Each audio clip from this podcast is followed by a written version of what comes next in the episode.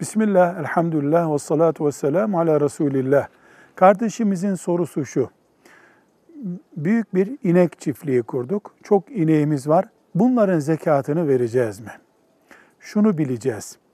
6 ay artı bir gün merada beslenmeyen ineğin inek olarak zekatı yoktur.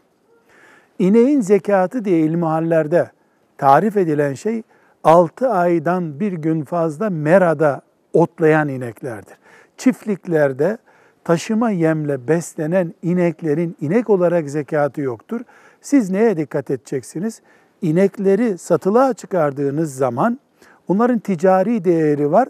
Bir marketçinin zekatı gibi zekat hesaplayacaksınız. Artı siz orada süt ve benzeri ürünler ürettiğiniz zaman da ticaret yapıyorsunuz. O ticaretin zekatını yapacaksınız, hesaplayacaksınız. Nasıl? E, yıllık bütçeniz olacak. 10 ton günde süt satıyorsunuz. Yılda şu kadar para birikti.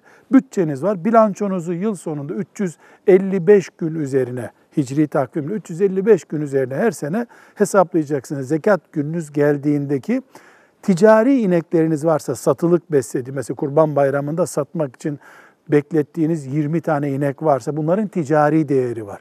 İnek olarak zekat söz edildiğinde ilmihal kitaplarında o mandıralarda mesela devlet kredisiyle getirtilmiş 200-300 ineğin zekatı söz edilmiyor. Velhamdülillahi Rabbil Alemin.